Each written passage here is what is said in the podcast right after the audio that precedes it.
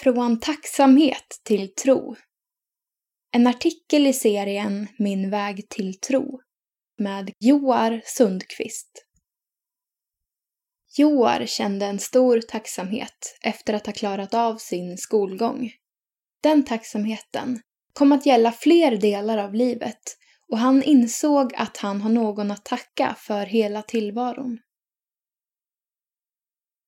Joar kommer från en helt sekulär bakgrund. Hans föräldrar är inte kristna.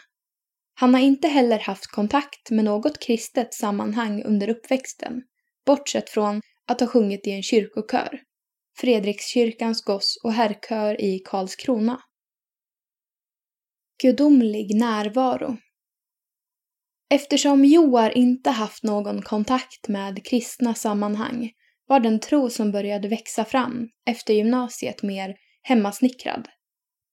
Hans tro grundade sig varken på en intellektuell övertygelse eller en kristen uppfostran, utan snarare på en känsla av Guds närvaro.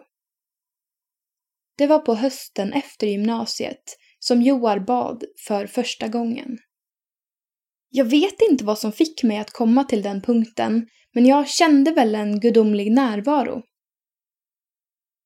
Tacksamhet. Joar kände en stor tacksamhet över att ha klarat av gymnasiet. Många gånger under skolåren tvivlade han på att han skulle ta sig igenom dem. Men han klarade det, över förväntan. Jag kände en stor tacksamhet som spillde över i många delar av mitt liv. Joar minns särskilt en kväll i köket hos sin mamma.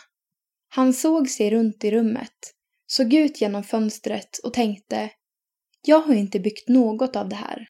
Huset, bilarna eller skyltarna. Någon annan har gjort det åt mig. Så är det med hela tillvaron. Någon har byggt alltihop som jag får ta del av. Då bad jag min första tackbön.